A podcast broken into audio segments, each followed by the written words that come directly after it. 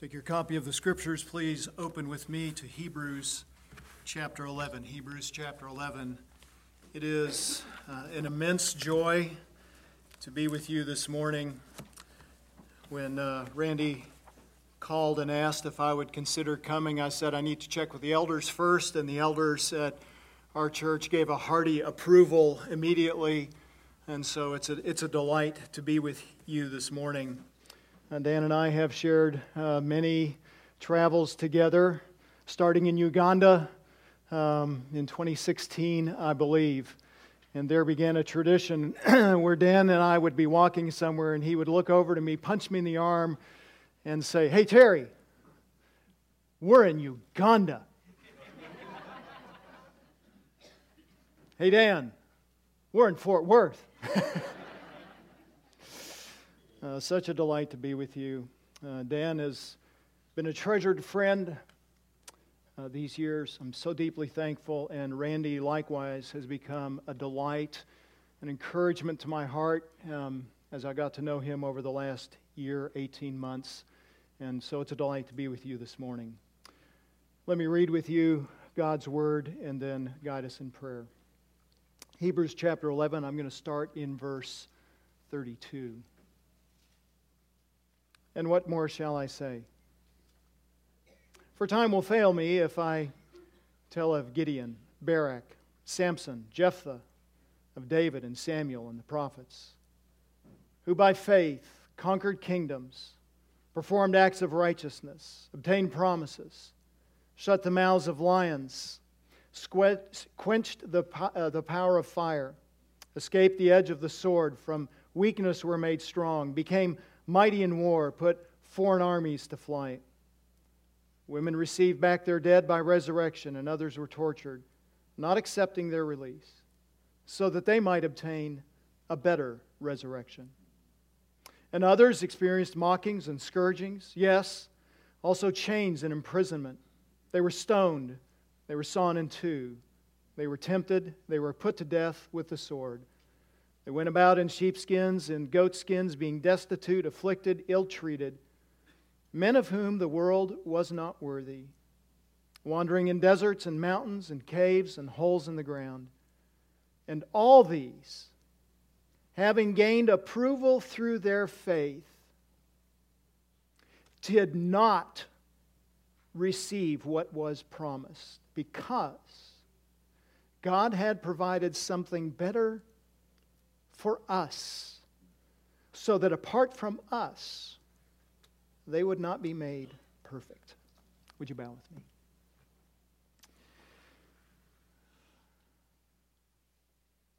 Father, we live in challenging days. As Rod alluded to in his prayer, um, there are things about us in the world, wars and more wars and rumors of wars, and earthquakes and tumult. There is anger and hostility. There is hatred of the gospel of Jesus Christ. There is suffering from living in this world, and there is persecution from living in Christ. And then there are just the daily pressures and battles that we face living in this broken world. And where will we turn? Where will we get hope? Our hope is in Christ. Our hope is in your faithfulness. Our hope is not in even our own faith, but our hope is in the object of the one in whom we place our faith. And might that and he and you be our confidence as we worship you this morning. We pray in Christ's name. Amen. They have been called the most crushing losses in sports history. The Hall of Flameout, snatching defeat from the hands of victory. They are sports events that are considered to be among the most major failures, gaffes, and defeats. For years, some of you who are older will remember that ABC captured the sense of loss on worldwide, uh, the wide world of sports with an image of a ski jumper falling haphazardly off the end of a jump ramp to the words, the agony of defeat. Every sports fan has his own lists of particularly hard defeats, but here are a few. My own most worst remembrance of defeat, needing one more strike to win the 2011 World Series, the Texas Rangers gave up a hit, lost the game in extra innings, and then lost the next game to lose the World Series. Oh, the agony of it all. On the last day of the 1996 Masters Golf Tournament, Greg Norman led by six strokes, an insurmountable lead that was surmounted, and he lost by five strokes. Similarly, in 1999, Jean, Van de Velde needed only to shoot a double bogey on the last hole to win the British Open. He shot a triple bogey and lost by one stroke. And perhaps my personal favorite, though I wasn't there to view it, in spite of what Dan will tell you, way back in 1916, poor Cumberland College was outmatched by the Georgia Tech football team, losing by the ignominious score of 222 to nothing. Yikes. Sometimes it seems like similar kinds of defeats happen in the spiritual realm. We look to our spiritual heroes and we see people who accomplished great things, but all too often we also see great flaws. We see gracious people who suffer, godly people who aren't rewarded. We look at Hebrews chapter 11 and verse 6, and it, and it says, Without faith it is impossible to please him, for he who comes to God must believe that he is, and that he is a rewarder of those who seek Him, and we look at the lives of those who live graciously and say, God, where's, where's the reward? It doesn't seem like it's come. And that certainly seems to be the case with many people in Hebrews chapter 11. And as you work your way through those stories, you see many who, yes, had faith in God, but also many who suffered, many who were flawed, many many who experienced much exceeding hardship. And as we work our way through the end of this chapter, as we're going to begin this morning in verse 32, we will find similar kinds of stories. What, what should we think about these things? How are we to understand these verses in light of God's faithfulness and the fact that God is a rewarder of those who are faithful to Him? Are they stories of victorious followers of God, or are they stories of failed followers of God. And what should we think and how should we meditate as we consider these verses? And these verses are a reminder that God is doing far more than just working in the lives of individual people. What we're going to find in these stories is a reminder that all of the stories, starting back with Abel and then moving forward, are not just stories about the individuals, but they're stories about God's faithfulness to his people. Abraham's story was about God's faithfulness not just to Abraham, but God's faithfulness to a nation. And so it was with Abel and with Noah and Moses and David and everyone else mentioned in this chapter. Their stories may end in apparent failure or apparent meaning, uh, apparent victory, but their real meaning is what they revealed not about the faithfulness of the men, but about the faithfulness of God. Well, this, this chapter is commonly called the Hall of Faith, alluding to those who were faithful for so long. It's not really a story about the faithfulness of individuals, however. It is about the faithfulness of God who worked through weak, broken, incapable, unable, flawed individuals to accomplish his purposes. As we come to this chapter this morning, we're going to be reminded of this central truth that God uses frail people to demonstrate that He is always trustworthy. Frail people, broken people, suffering people, people under hardship, people who are discouraged, people who are inundated by the temptations of sin and we see God's faithfulness. God uses frail people to demonstrate that He is always trustworthy. Perhaps you know somebody this morning who is frail and flawed. If you do, this is for that person. And maybe, just maybe, it's for some of you who are sitting here who are failed and flawed as well. This is a reminder that whether his people win or lose in given circumstances, that's not the goal of these stories. The goal is to reveal that God never fails, that God is always victorious. And we will see as we make our way through these final verses of Hebrews 11 four demonstrations of God's victory. Four demonstrations of God's victory. The first is found for us in verse 32.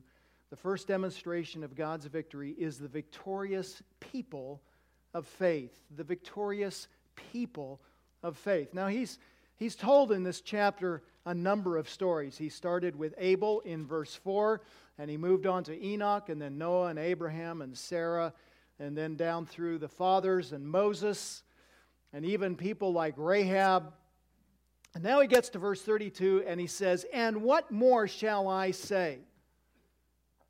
Now, I don't know about you, but in my, in my world and people that I interact with, when someone says, I could go on forever and ever, they just ran out of material. They got nothing else. Either they've forgotten, or they don't know, or they have no more idea. They've told you everything they know, however, at that point. But when this writer says, and what more shall I say? He means by that, I have so much to say that I do not have time or space to list every instance of faithful people who are sustained by a faithful God. He might try to continue the stories of faithful people, but then notice he also says, Time will fail me. And I, I laughed when I read that. Time will fail me. And then he lists six more people. His point is simply that this chapter and these names are not the totality of God's faithful people. He's summarizing. And here, from here to the end of the chapter, the summary is that there always have been and there always will be people who are faithful to the Lord. Now, we could take some time. I could go over time a little bit, and we could build an entire sermon or two or three around all of the people that are listed here. Um, be at peace, be at rest. We're not going to do that today. Because I don't think that's the point of what the writer of the Hebrews is saying. He lists all of these names because he knows they are familiar to the people who are going to read this. He is saying by the listing of these names and circumstances, you know these stories. And remember that these two were faithful. So who did he list? Uh, verse 32, he mentions Gideon. In Genesis, excuse me, in Judges 6 through 9, Gideon's faithful obedience is demonstrated in that God used him and 300 others to defeat 120,000 troops of Midian. God kept winnowing down the army of Israel and saying, You've got too many, you've got too many, you've got too many. They got to 300, and he says, Now you're big enough for me to do what I want to do.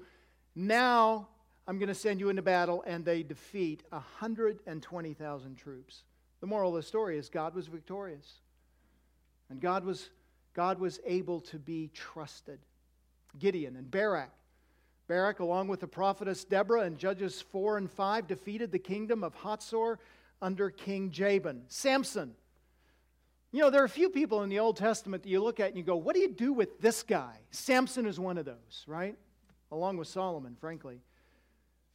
His life was a mixture of obedience and foolishness and sin, and yet the end of his life is marked by repentance and God's favor on him, so that while he was blind and imprisoned, he killed 3,000 Philistines by bringing down the temple on them during a pagan festival. Find that in Judges 13 to 16. And Jephthah, he led the Israelites against the Ammonites in Judges 11 and 12. And then, and then King David. It's ironic, isn't it, that out of all the stories that are expanded upon in this chapter, David just gets mentioned by name and nothing more. Here is the greatest king of Israel, the one with whom the promise of the messianic king was made. It, it, is, uh, it is David who, from his meeting with Goliath to his relationship with Saul and Jonathan to his leadership of the nation, was uniquely set apart as a man after God's own heart, which is what it tells us in Acts chapter 13. Here is, here is the most unique, the most significant of the earthly Davidic, of the earthly kings of Israel. And then Samuel, who obediently anointed Saul and then David as the first kings of Israel. Even though he understood the nation was being rebellious against God, yet he obeyed God in the face of that rebellion. And then the writer tells us at the end of verse 32 and the prophets. Add to all these six names the prophets, men like Isaiah and Jeremiah and Ezekiel and Daniel. It has been said that the writer of this letter recognized that in the Old Testament there was, quote, an embarrassment of riches as he contemplates the long list of the heroes of faith. God has been so gracious to the nation of Israel to provide for them man after man after man after man that was faithful to him in carrying out his purposes. Why did the writer mention all of these people? Why did he start with Abel and why does he move forward? And now, why is he summarizing with all of these names? He does so to remind the Hebrews of their position with God and God's ability for them. Uh, we go back to chapter 10, verse 32. Look at, look at that for just a moment. 1032. He says, Remember the former days when, after being enlightened, you endured a great conflict of sufferings, partly by being made a public spectacle through reproaches and tribulations, and partly by becoming sharers with those who were so treated. This was a this was a church, this was a people that were being persecuted, they were suffering, they were enduring, life was hard. In fact, it was so hard that many of them were thinking, you know what? Maybe we've missed the boat on this Jesus thing. I don't know that that's exactly the way they said it, but that was the spirit of it. Maybe we've missed the boat. Maybe we've understood. Maybe we just need to go back to Judaism. If we go back to Judaism, we're not going to suffer anymore. We won't be persecuted anymore, and life will be easier. And if we just go back to that ease of life, then we can give up everything that he talks about here in verses 32 and verses 33 the sufferings, the being made a spectacle of, the reproaches, the tribulations, and by participating with all those who are suffering in that kind of way. You can just lay it all aside and life will be good again. And the whole book is a call to them to say, no, Christ is the only way. Christ is the better one. Persist with him. And this chapter is designed to show them not just that there were others who also suffered and were faithful in the midst of suffering, but to show them that while others suffered, God was still faithful. That's the point. It isn't, a, it isn't a chapter about look at these great men. It is a chapter to say, look at this great God who supported and helped these weak men. That's what this is about. In all of these stories, with all of these individuals, there seemed to be no chance of victory. Consider, consider Gideon, Judges chapter 8. Then Gideon and the, eight, and the 300 men who were with him came to the Jordan and crossed over, weary, yet pursuing. So it's not just bad enough that God's winnowed them down to 300. Now they're physically exhausted and they're still chasing the enemy. Verse 10 Now Zebah and Zalmunna were in Karkor and their armies with them, about 15,000 men, all who were left of the entire army of the east for the fallen were 120,000 swordsmen. All that's left is 15,000. And the 300 had to look at them and go, piece of cake. We're outnumbered. I didn't do the math. We're outnumbered by, you know, uh, 40 to 1. But no problem. Why is that? Why did, why did God winnow them down? Chapter 7, verse 2. The Lord said to Gideon, the people who are with you are too many for me to give Midian into their hands, for then Israel would become boastful, saying, My own power has delivered me. God never wants us to get to the point where we say, It's about me. It's never about me. no matter what God is pleased to accomplish through us, no matter how God is pleased to grow, and develop, and mature a church, it's never about us. It's not about Dan. It's not about Randy. It's not about the elder board in Granbury. It's not about Terry. It's not about Keith. It's not about our elders. It is about the power and authority of God to use weak people to accomplish astounding divine purposes. All these names are a reminder that just because there is, an, uh, there is opposition doesn't mean there is no victory. God doesn't pay attention to odds makers. When God is on our side, we always win, even when we die. Hold on to that. I'll come back.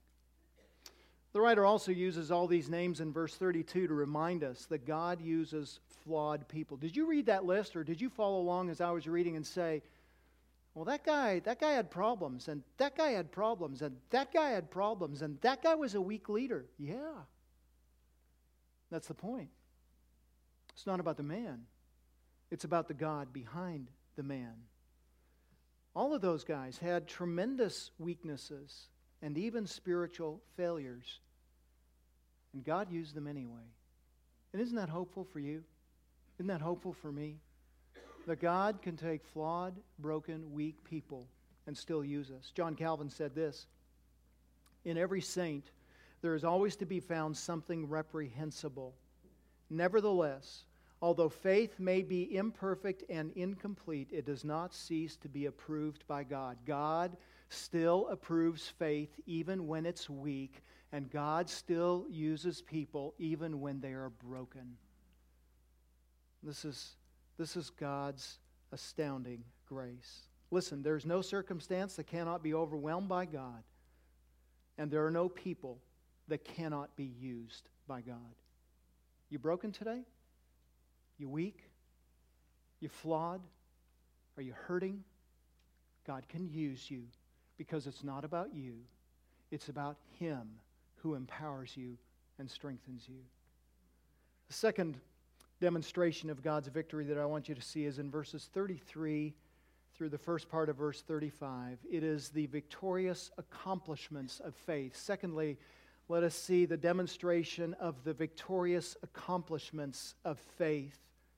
So we've already seen that God uses weak people to accomplish his purposes. What did these weak, faithful people do?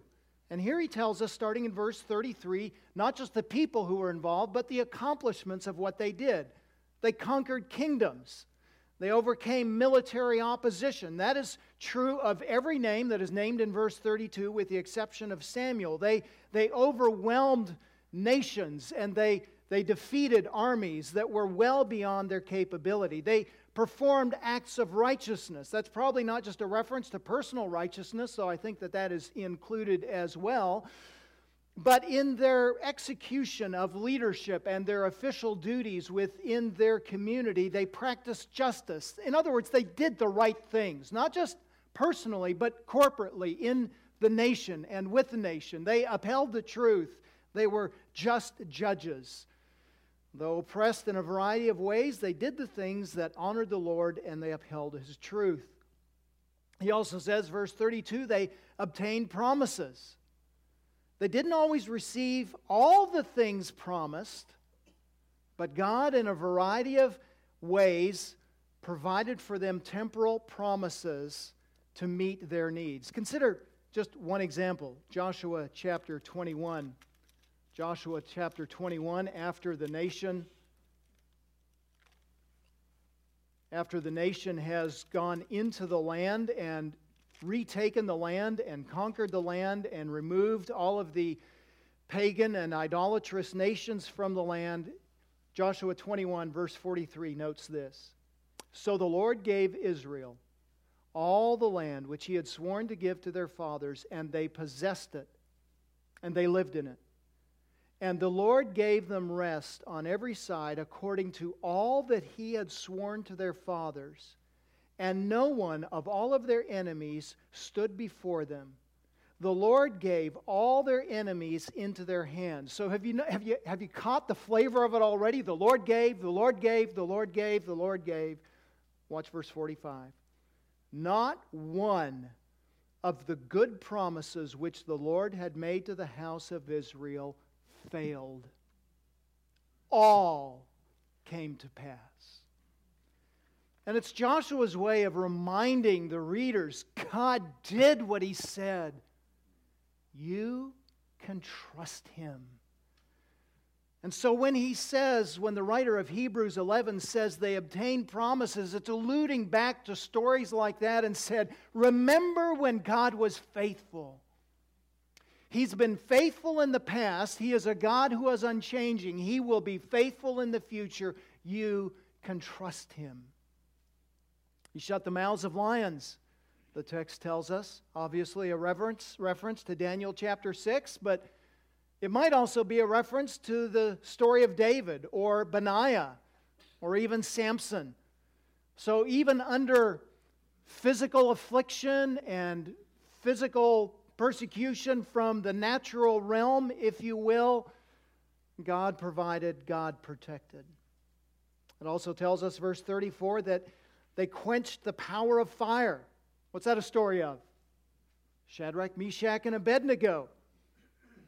Says John Owen about those men, the faith of these men was considerable in that they were not assured that they would be miraculously delivered, and all they could do was commit themselves to God's sovereignty, and that's what they did. And Lord, we trust you. We don't know what the outcome is, but we know that you're trustworthy. And so God quenched the power of fire. They escaped the edge of the sword, perhaps a reference to Elijah escaping Jezebel or Elisha escaping Jehoram. From weakness, they were made strong. You know, this, this could be a statement for all of those that were listed in verse 32. This is, this is God's pattern. He uses weak people, He uses inadequate people, He uses broken people to accomplish His purposes to demonstrate that He is the one acting. It's about Him and not about us. This is what the Apostle Paul says, 1 Corinthians, uh, 1 Corinthians chapter 1, verse 27. God has chosen the foolish things of the world to shame the wise, and God has chosen the weak things of the world to shame the things which are strong, and the base things of the world, and the, the, and the despised God has chosen, and the things that are not so that he may nullify the things that are, so that no man may boast before God. Abel didn't say, It's about me. Enoch didn't say, It's about me. Noah didn't say, It's about me. Nor did Abraham, nor did Sarah, nor did the, the patriarchs of Israel, nor did Moses, nor did Rahab. No one said, It's about me. All of those weak people said, It's about the faithfulness of God. The weak made strong. They became mighty in war. Similar to the first clause that we found in verse 33, they conquered kingdoms. It emphasizes that their might was not in themselves, but the one who fought for them. They put foreign armies to flight Joshua against Ai, Gideon against Midian, and far more. And then notice this, verse 35 women receive back their dead. What's the great enemy of the follower of God? The great enemy is death. The final victor, the world would suppose, is death. And God uses several instances of resuscitation to demonstrate his ultimate victory. So the sons of the widow of Zarephath and the Shunammite woman and um, readers undoubtedly would also think about the ministry of Jesus when they read this. Though it's not in the Old Testament, they would remember that Jesus raised the son of the widow of Nain and his friend Lazarus. And they would undoubtedly think about his own resurrection as well. And they're reminded that God is powerful and God is authoritative, and there is nothing that overwhelms God. I know some of you are suffering today. Some of you are hurting deeply. Some of you don't know where you're going to turn to tomorrow. You look at the week ahead, and it looks ominous. And these stories remind us that God is not overwhelmed, He's under control. It looks impossible, but nothing is beyond the capability of God. What's notable in this section, it's a section that talks about the victories, if you will, of these who were faithful. But what's notable in this section is not what they did, but what their character was like. And what was their character like? What did the writer point to? And he pointed to one attribute of character. It's given to us in verse 33 who by faith. Everything they did was predicated on their trust in God and not their trust in themselves. This chapter is about the God who sustained them and not their own accomplishment. They lived faithfully to the Lord and did not give up following God when they faced hardships. Says one commentator, the achievements of these heroes of faith stand enshrined in Scripture as evidences of God's power and also of God's honoring of those who will trust Him and do His will. Says another writer, like all of these people, you and I need divine help. It will never work to try and obey in our own strength, but with the help of the Spirit, obedience is the inevitable result of God's grace working through us by faith. And who knows what He might accomplish through us? About three weeks ago on Saturday morning, I woke up, got up out of bed did the thing that's going to give vitality to life. I punched the start button on the coffee maker. I learned that from Dan, actually. Dan shepherded me and discipled me into becoming a coffee drinker, and that's a true story. And somewhere early in the morning, I grabbed my phone, opened it up, and saw that I had some messages. I had a Facebook message, you know, that direct message thing through Facebook. And it was from a, a former church member Grew up in our church. I'd known her from the day she was born, literally. And uh, she had not been in our church in about 10 years. The last time my wife and, se- and I had seen her, we'd seen her at the county jail. And she texted me and said, Hey, Pastor Terry, I just listened to the podcast you and Ray Jean did. Sidebar. We do a podcast for our counseling ministry, you know, the Center for Biblical Counseling and Discipleship. So we do a, a, podcast once a month, and my wife and I have done one on couples counseling. So, how do you counsel? How do couples help counseling couples? And she listened to it. I didn't even know that she knew that our counseling ministry existed, never mind our podcast. How in the world did she find that? Hey, Pastor Terry, I just listened to that podcast. Do you think Jean would counsel me? I showed it to my wife. Absolutely. I texted her back, here's what you do to get in the counseling queue. Within three days, she turned in all the paperwork. She's met with my wife, and God is turning her life upside down. Who knows what God will do in accomplishing his purposes? We see four demonstrations of God's victory in this passage. We see the victorious people of faith. We see the victorious accomplishments of faith. Now, thirdly, let me show you the victorious sufferings of faith. The victorious sufferings of faith. In the middle of verse 35, the writer makes a transition. Women receive back their dead from resurrection, he says. And then here comes a transition. And others. Until this point, we've seen the blessings of following after Christ. Now we start to see some of the difficulties that are incurred by those who are faithful to God.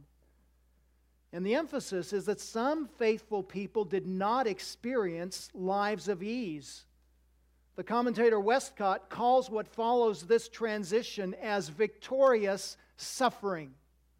In other words, there is suffering, but there is a kind of victory for those, who have, uh, those of us who have suffered, which he's going to summarize at the end of this chapter.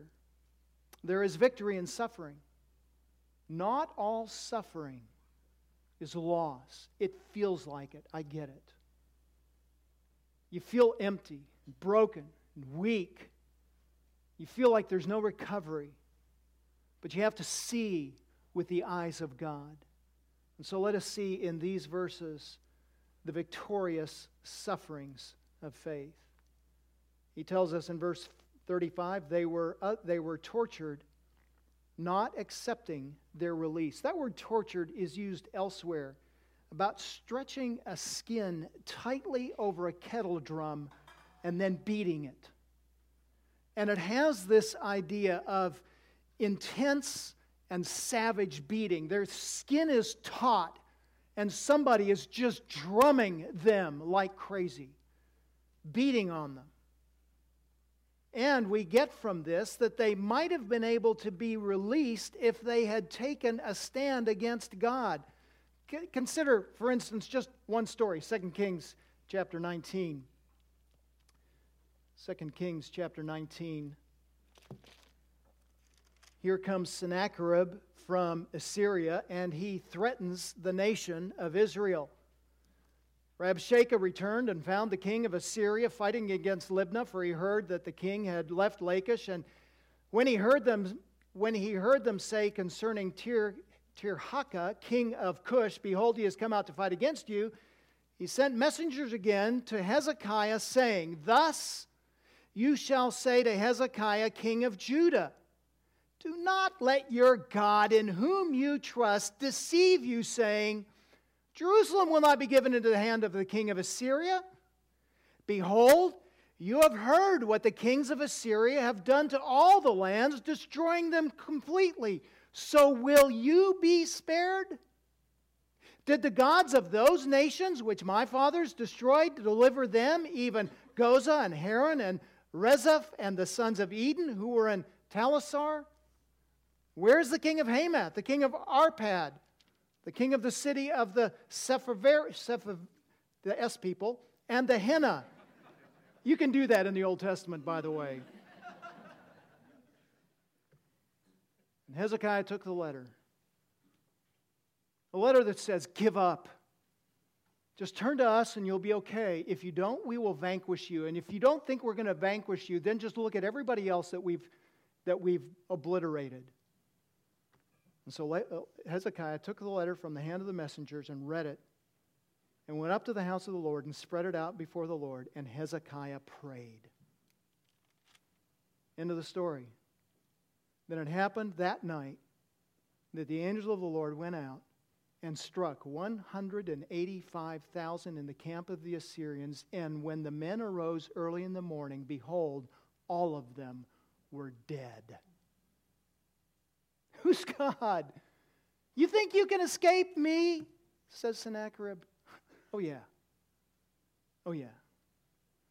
And so some said, you know, if we just abdicate, we might be released. That was the promise that Sennacherib made. We're going to choose the Lord instead. And so they endured torturing, believing that the final reward was from God. Others experienced, he says, mockings and scourgings. These are verbal insults that are given, given along with physical beatings. Yes, not just that, but also chains and imprisonment. This is the climax of the mockings and the scourgings. Maybe he has men like Joseph in mind, who was falsely, falsely imprisoned. Men who were stoned, not just suffering, but being put to death by stoning. They were sawn in two. Traditionally, this is what we believe happened to Isaiah the prophet. They were tempted. Some have wondered how temptation could be considered suffering, but temptations to abandon God and pursue the world are strong and deadly. In fact, just look further up in this chapter to verses 24 and 20 to 26. By faith, Moses when he was born, was hidden for three months by his parents because they saw that he was a beautiful child and they were not afraid of the king's edict. By faith, Moses, when he had grown up, refused to be called the son of Pharaoh's daughter. Why? Choosing rather to endure ill treatment with the people of God than to enjoy the passing pleasures of sin. He understands that there are pleasures to be found in sin, but the end of them is destructive and brutal. There's a weightiness to temptation. And that's what the writer means here. They were put to death with the sword. This might be a reference to defeat in war, or perhaps a reference to Uriah the prophet, or perhaps just a reference to martyrdom in general.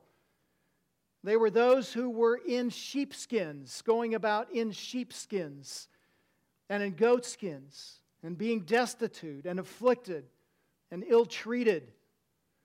These, these are those who were destitute. They had nothing else to wear, so they just put on the sheepskin. They lacked the basic necessities. No one cared for them, and no one cared that they did not have enough to care for themselves. Not only did they not have appropriate clothing, but he also notes that they were wandering about, verse 38, in deserts and mountains and caves and holes in the ground. They had no permanent ho- home, they lived in solitude. In fact, their, their only residence was not in, on the earth, but in the earth, under the earth, as it were living in uninhabitable places because that was the only safe place from the world, the only place they could afford. Listen, they were absolutely alone.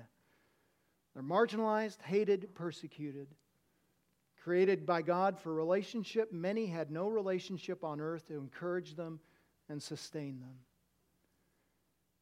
You read that list, and it's sobering, isn't it?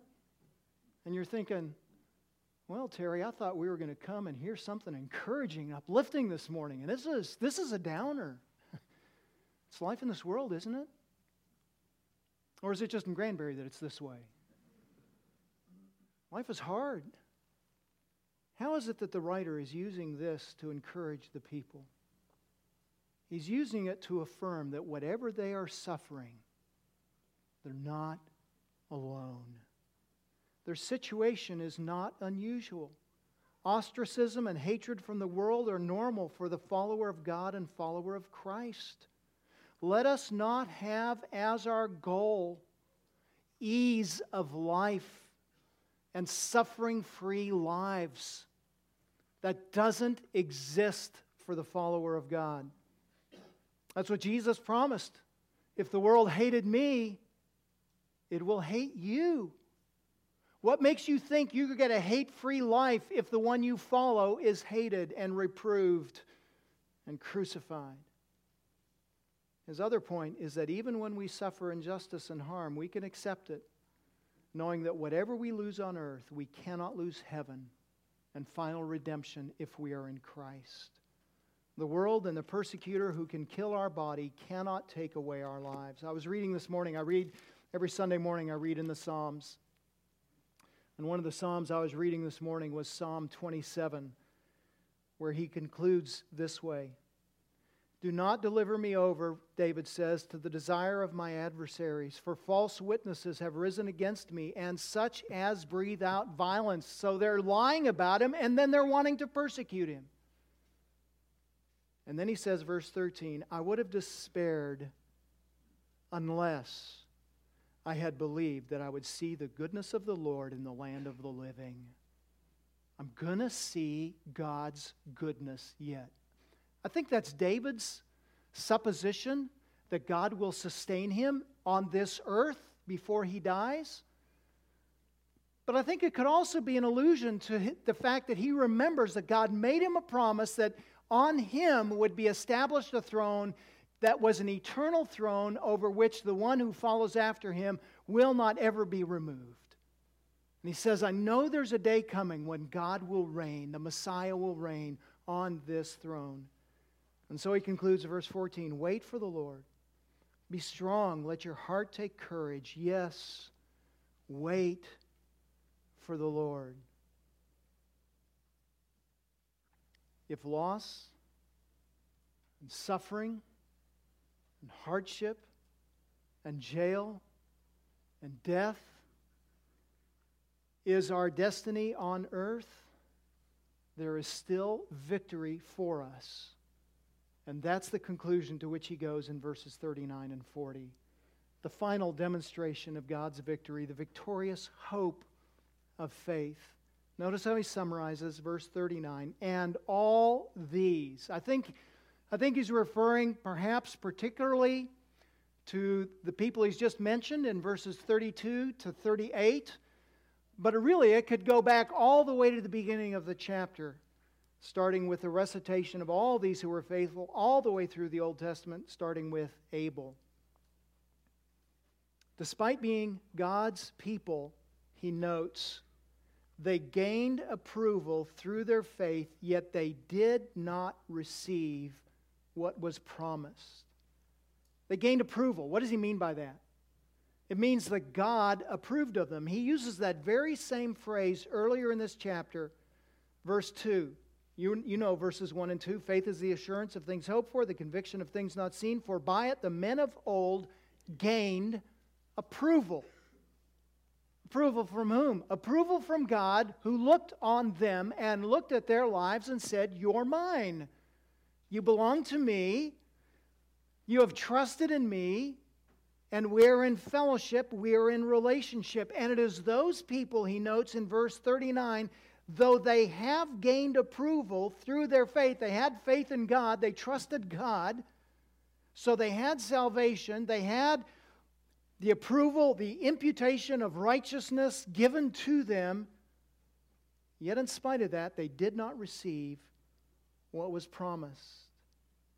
Oh, they received some partial payments. We saw that in verse 33, right? They obtained promises, they got some of the promises, but they didn't get the end game. None of them saw the Messiah. None of them saw the Messiah seated on his throne. They had enough from God to make them trust the faithfulness of God, but they were still looking for the final end. And why did God make them wait? It just almost seems unfair, doesn't it?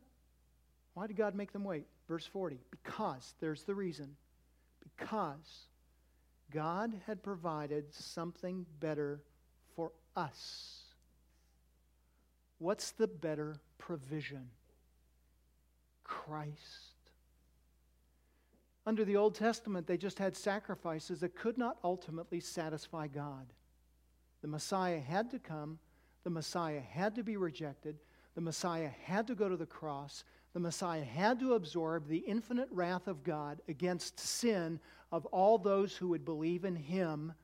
The Messiah had to be resurrected as a demonstration of God's acceptance of his payment for sin so that we might have salvation and so they might have salvation. So he says, God provided something better for us. What's the better? The better is Christ.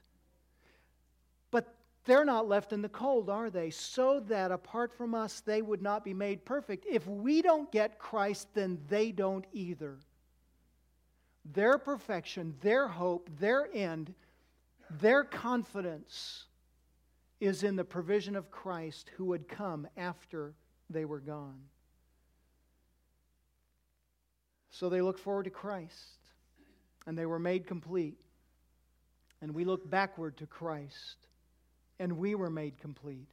And all of us, these in this chapter and we in our circumstance, are dependent on Christ for our salvation. And yet, even while we look back, and we clearly see the provision of Christ who has been given for us. We, like the Old Testament saints, don't have everything yet either, do we? Says one writer, even New Testament saints should expect hardships and persecutions until Christ returns. Indeed, Paul suffered for Christ and forced him to look to the future. And if you follow God, you do not get it all now. In Christ, you do get it all, but you get it on the final day when Christ looks at you and says, Well done, good and faithful servant. While the Old Testament saints in this chapter didn't receive everything, still they trusted God that He would fulfill His promise. And though we haven't received everything yet, God will still fulfill His promise. Oh, brother, don't despair. God is faithful. Turn back to chapter 10. As Paul, or excuse me, as the writer, it's not Paul, as the writer of this book introduces this section, he reminds them not only of the suffering they have endured, but he also reminds them of the character and the nature of God. And so he says in verse 35, admonishing and encouraging them to persist in their faith in Christ. He says, Therefore, do not throw away your confidence. What's their confidence? Christ. Do not throw away your confidence, which has a great reward. For you have need of endurance. It's hard, you need to persist. So that when you have done the will of God, you may receive what was promised. God made a promise, and if you don't persist, if you walk away from Him, you won't get the promise. Now, watch this, verse 37. For yet, in a very little while, He who is coming will come and he will not delay. It seems like delay. It's been 2,000 years since he ascended to heaven. But in the economy of God, how long is that? Two days. Day is like a thousand years, a thousand years is like a day. He's not delayed, He's not forgotten. He will come back.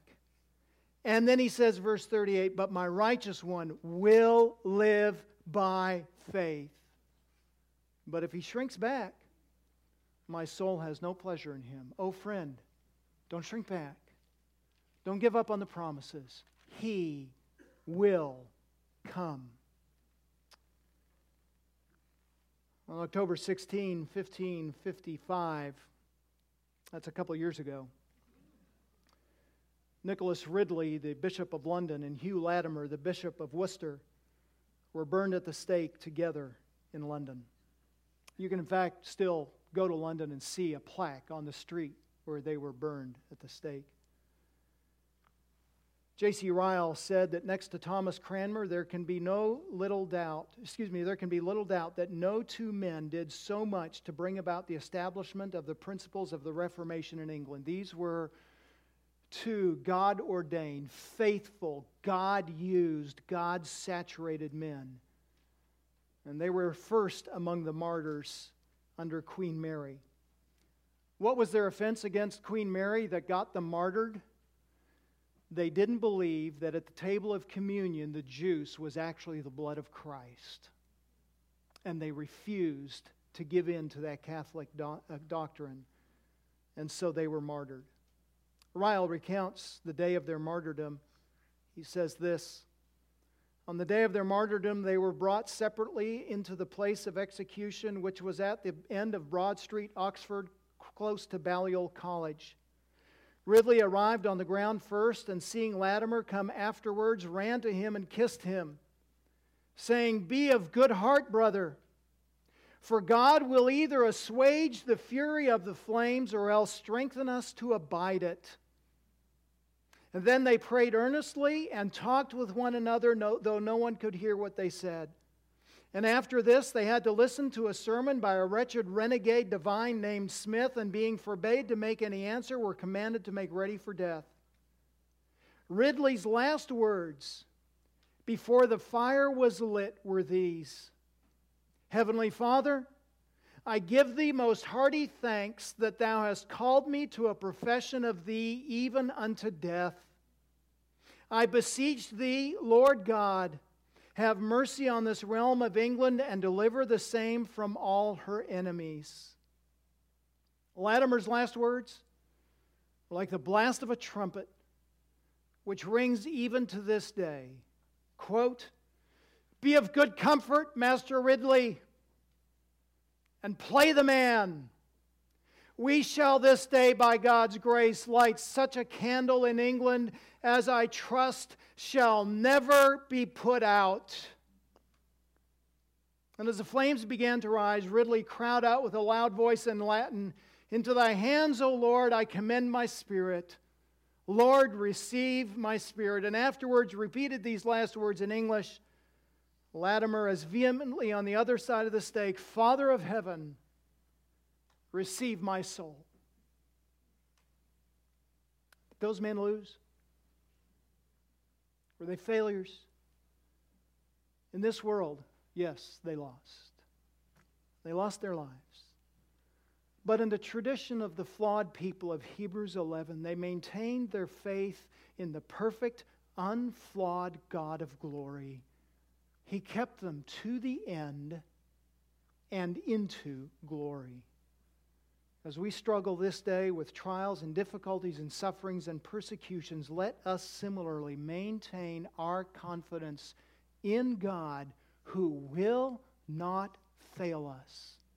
He will be faithful to keep us and to accomplish His good purposes. That's what victorious faith is it is believing and trusting and relying on God to be faithful to Himself and to ultimately provide victory, even in the harshest circumstances of life, for those who belong to Him.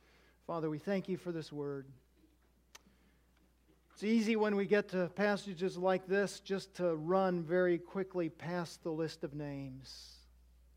But oh, what a treasure trove we have here of those who were not only faithful, but those who demonstrate your unceasing faithfulness. Father, might we find hope, encouragement, strength, fortitude to keep walking by faith not in our strength, but faith in you, that you will accomplish your good will for us, no matter how our life here ends, no matter how deep our suffering, no matter how great our difficulty. You are faithful, and you will keep us to the end. We praise the name of Christ our Savior. Amen.